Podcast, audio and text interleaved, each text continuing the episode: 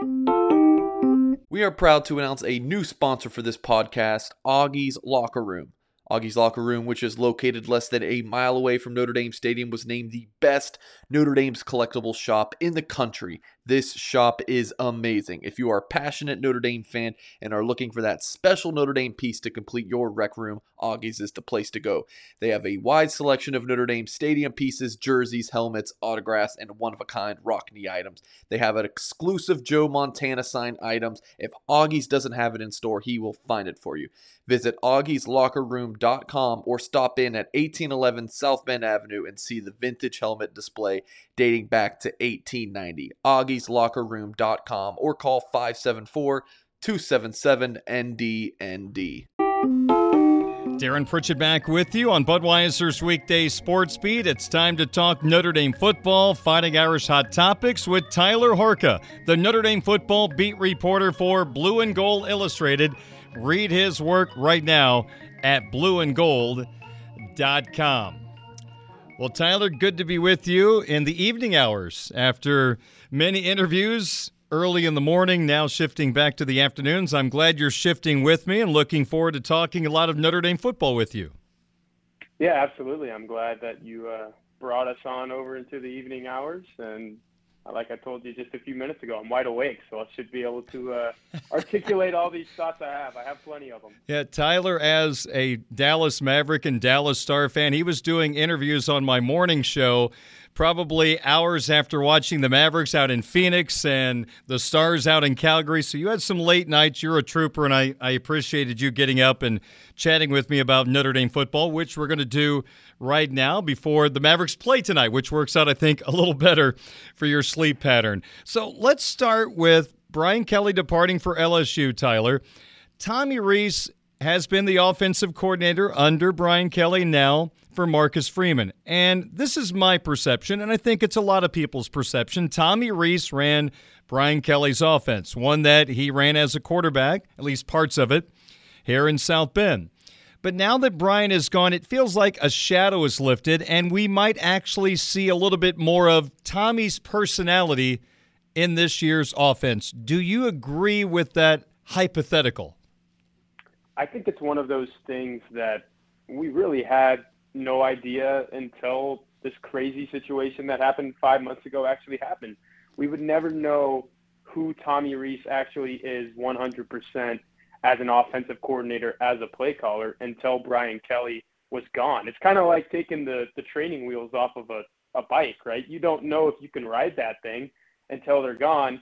I think Tommy Rees is going to do fine. I think the bike is going to go, you know, down the street full speed ahead, but we're going to learn a lot of things about Tommy Rees as a play caller as this goes along. But I will say too that play calling, being an offensive coordinator, it's a lot driven on your personnel and the quarterback is going to be different for Notre Dame this year. We saw Notre Dame's offense last year finally kind of settle into a groove, and that was when Brian Kelly and, and Tommy Rees was in on these conversations. Said, "Okay, we got to get the ball out of Jack Coan's hands quick because our offensive line isn't playing very well, and he's getting sacked in two seconds on way too many of our plays. Now you've got a mobile quarterback if it is going to be sophomore Tyler Buchner, and you can do a lot more things with that. And I think we're going to see that. Tyler Buchner is going to be out on the edge a whole lot. You're probably going to see some options. You're probably going to see some run pass options, which, you know, Jack Coan wasn't really the guy to do that with. So I think Tommy Rees is smart enough to put some of those things in the offense, especially when you've got what looks like a number one running back with Logan Diggs having shoulder surgery. It looks like Chris Tyree is going to be your number one running back. He's a dynamic guy. He's not a between the tackles for second, third down type of guy. So you're going to see a lot of things get out on the edge. And then you factor in what's going on with the wide receiver room as well. I think Notre Dame's going to want to be able to run the ball. That starts with Buchner, and then it goes down to Chris Tyree and some of those other guys in the backfield. I want to build on that comment because I started my program yesterday talking about the Notre Dame run game, but I talked about it from a different standpoint. Now, us old guys, Tyler, we kind of grew up with the three yards and the cloud of dust. I mean, you had to run the football well to win football games and win championships. But I think we have seen in college football, throwing the football very effectively with an okay running game, you can still win a national championship and you look at last year, the four teams that made the playoff, If you go by rushing offense, only one of those four was in the top 36 of the country. That was Michigan. Alabama was 77th in rushing offense, which is crazy to think. Now, if you have Joe Burrow and you have that type of quarterback, obviously you can get by. From a Notre Dame sp- standpoint, in an era where throwing the football is highly effective and winning a championship, Trevor Lawrence, the same thing. How important is it for the Irish to run the football? And do you think Notre Dame is going to want to be a running team like they were a couple of years ago, amassing over 200 yards per game? Is that their formula for success? You mentioned a couple teams right there. Michigan is was traditional in the sense that they could run to mm-hmm. set up the pass, and that's what football has been, you know, forever sure. until what about 2014 or so. Alabama was one of those teams that throws the ball to set up the run, and we saw that too. And both of those teams also did not have rushing quarterbacks, and Michigan was able to survive that because those two running backs that they had were awesome and worked in tandem incredibly. But Bryce Young, if you look at it, I'm pretty sure factoring in sacks, he had negative rushing yeah. yards last year. So that's going to be why Alabama was so low. I think Tyler Buchner could easily run for, uh, I don't know, 400, 500 yards this year. I don't think that's out of the question. I think people think that with the amount of times he's going to be able to scramble, you know, that's going to be good for a couple hundred yards. And then last year alone, he came in for, I don't know, just over 100 plays or so the whole season and ran for I think it was over 300 yards. So that's going to help Notre Dame set up the pass, and they're going to be a lot like Alabama in the sense that, or excuse me, Michigan and some of those traditional teams where when you're running, you're going to set up the pass, and I think Notre Dame's going to have to be that because. Look, we really don't know what Tyler Buchner is as a passer. So if you're going to drop him back 40 times a game, I think you're going to lose most of those games because I just don't think that that's what Notre Dame wants to rely on. So yes, to answer your question, I do think Notre Dame can win effectively being a run first team. I know the formula these days is pass, pass, pass, hmm. but you know, I just said it. Did you really want a first year starting quarterback to be that pass, pass, pass guy? Because let's face it, Tyler Buchner isn't exactly heralded as as well of a you know pinpoint pristine passer as somebody like Bryce Young at Alabama. Hmm. Well, a nice running game in Columbus to keep that Buckeye offense off the field might be as good a thing as anything mm-hmm. Tommy Rees could dial up early on in that ball game. Tyler Horka talking Notre Dame football on Budweiser's weekday sports beat. He is the Notre Dame football beat reporter at Blue and Gold Illustrated, blueandgold.com. 11 months from now, there is an outside chance Notre Dame tight end Michael Mayer will be a first round pick, maybe even a top 10 pick.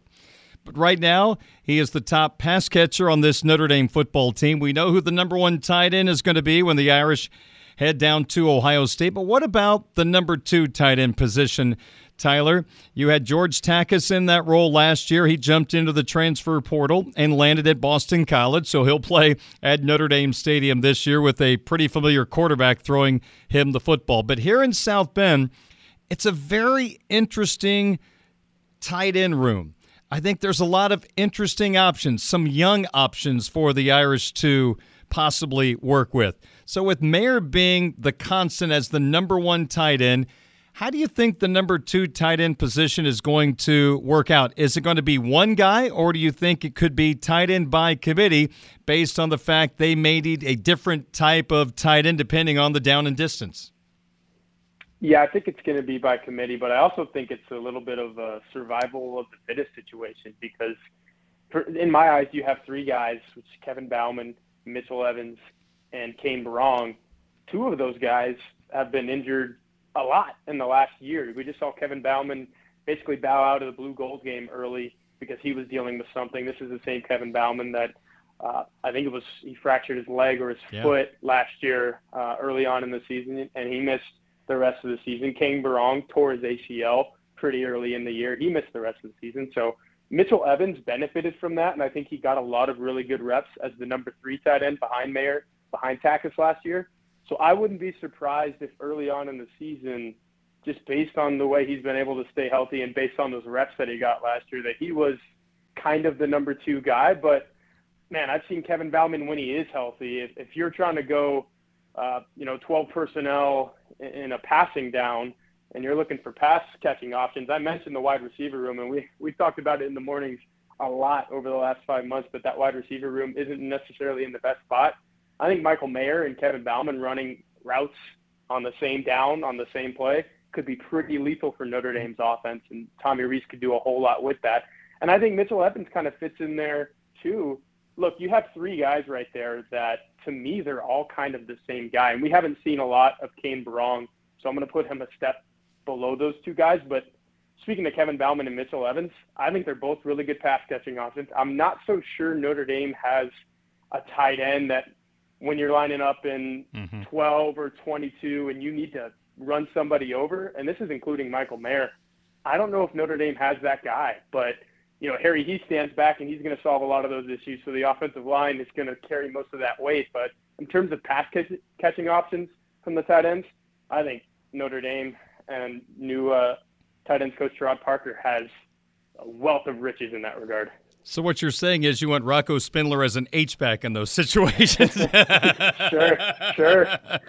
We'll see if he can catch the football. But I'll say this: if Irish fans could have sat with us during fall camp last year 84 showed up a lot pass catching mm-hmm. in the mm-hmm. red zone. I mean, if you knew nothing about the Irish, you would have said, man, that 84 is going to play a big role in the offense in 2021. But the injury against Florida State stopped his progress. But I sure thought he was going to have a major role considering what we saw in fall camp. I know you can't believe everything you see, but boy, he showed up a lot, Tyler, when we had the chance to watch practice. Yeah, and I think that hurt Notre Dame that he went down so early in the year in the season opener because – teams were able to key in on Michael Mayer in the red zone. And I know Mayer caught, I think it was seven touchdowns by the end of the year. Two of those come in the Fiesta Bowl, and, and they were down. I think both were in the red zone. So, you know, it showed up. Michael Mayer is going to catch his touchdowns down there. But imagine if you have two of those guys running, you know, similar routes or they're on opposite ends of the field. And now, no, you know, defenses have to worry about both halves of the field down there. That, that makes a huge difference. And, George Takacs is good. John McNulty had a lot of good things to say about them, but now they're both at Boston College, so they can, you know, do those good things over there. But I really do think when 87 and 84 are on the field at the same time this year, Notre Dame's going to be in a pretty good spot, particularly in the red zone, like you said. Getting engaged is a moment worth cherishing. A one of a kind ring that you design at Blue Nile can help your love sparkle. Just choose your diamond and setting. When you've found the one, you'll get it delivered right to your door. Finding the right engagement ring can be nerve wracking. At Blue Nile, you'll have the expert guidance needed and a diamond guarantee that ensures you're getting the highest quality at the best price. Cherish all of life's moments and save up to 30% at BlueNile.com. That's BlueNile.com. Hey, it's Kaley Cuoco for Priceline. Ready to go to your happy place for a happy price? Well, why didn't you say so? Just download the Priceline app right now and save up to 60% on hotels. So, whether it's Cousin Kevin's Kazoo concert in Kansas City, go Kevin, or Becky's Bachelorette Bash in Bermuda, you never have to miss a trip ever again. So, download the Priceline app today. Your savings are waiting. Go to your happy place for a happy price. Go to your happy price, Priceline.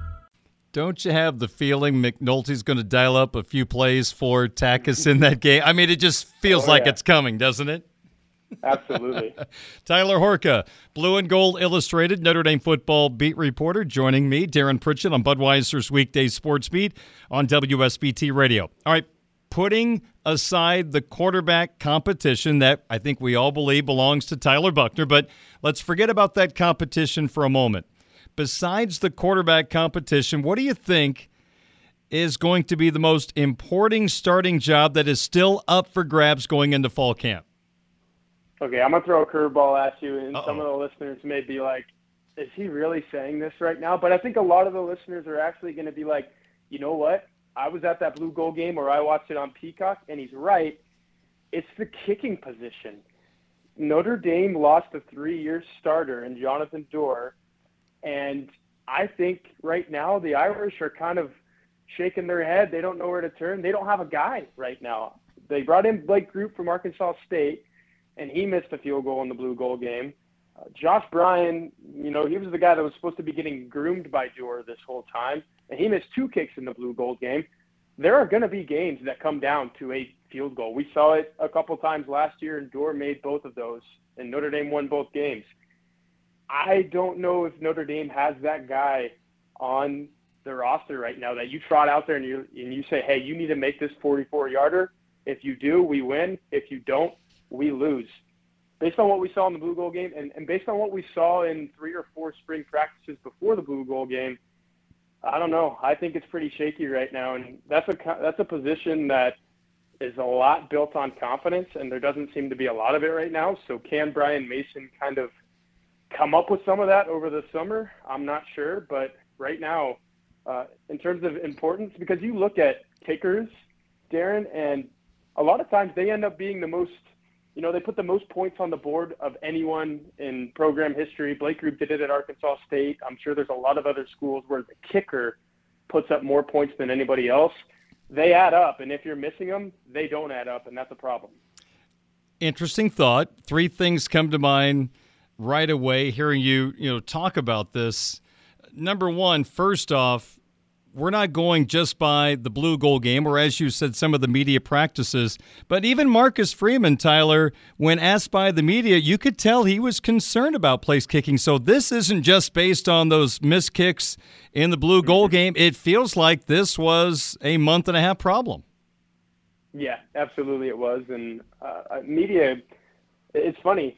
I don't know why Marcus Freeman did this. Maybe he didn't know that he didn't have a good kicking situation, but a lot of times in the 30 minutes or so that we got to watch, they started with special teams and they started with field goals. And these guys were missing 30, 35 yarders inside the Irish Athletic Center where there's no conditions. It's, it's basically a dome uh, and a small one at that. There's, there's no wind circulating at all. And these guys were just missing kicks wide left, right, right. So it, it's, it's definitely concerning. And it's even more concerning when – you go out and you bring in a guy. Usually, when you do that, he is going to be the guy. He is going to start. Brandon Joseph is going to start for Notre Dame at safety because he's probably the best secondary player that Notre Dame has. You know, cornerback or safety. You go out and get a kicker from the portal, a graduate transfer, and he's in a kicking competition with a true sophomore who mm. probably looks a little worse than he does. So it's it's not a very good situation for Notre Dame right now. Hmm. I'll just quickly add in one more comment. I'm wondering if you've gotten this message yet from the veteran Irish fans on your board or people that email you, but I'm sure if you have not gotten this already, you'll get it soon that those people will say, well, Lou Holtz used to go to the soccer team and find a kicker along the way. So I'm sure you'll be getting that at some point if you've not gotten it already. Well, Bryan Dowd was actually punting in the blue gold game. I don't know if you noticed that. I'm pretty sure he's a goalkeeper on the Notre Dame soccer team. So they had him punting, but maybe they should have him kicking. Who knows? Who knows? Long way to go before we get to fall camp. Tyler, I want to get to one more topic with you. NFL draft. Now, Marcus Freeman, of course, you could say was a part of the reason why the Bearcats were really good last year, Cincinnati making the playoff. He recruited and coached a lot of those players before moving on to Notre Dame. Nine Bearcats were taken in the NFL draft. Only two Notre Dame players were taken. And I believe Marcus was speaking to a group in Chicago. And Tyler has a story about this at Blue and Gold Illustrated, blueandgold.com. But it sounds like Marcus wasn't overly thrilled about that statistic. No, he wasn't, and he kept it pretty short and succinct when he said it. He just said basically that it's un- unacceptable and that it shouldn't happen. And you know, if he has anything to say about it, and I think his number one recruiting class in the country, based on the On3 consensus team rank- rankings right now, would say that it's just not going to happen again as long as he's here. And, and look, sometimes these things go in waves, right? I think Notre Dame just had eight players taken in the 2021 draft. That's a substantial amount. That's more than Alabama had this year. Alabama just played for a national title and won a national title a couple seasons ago. So these things fluctuate, but when you put it in the context of, hey, I just came from this place, I was there for four seasons, and we had uh, nine players selected in the NFL draft, and now I come to this place where I've only been here for a year, so I haven't really had the chance to change things or send people to the draft, and we only had two, I think it puts Marcus Freeman in a position to do what he did in Chicago and say, hey,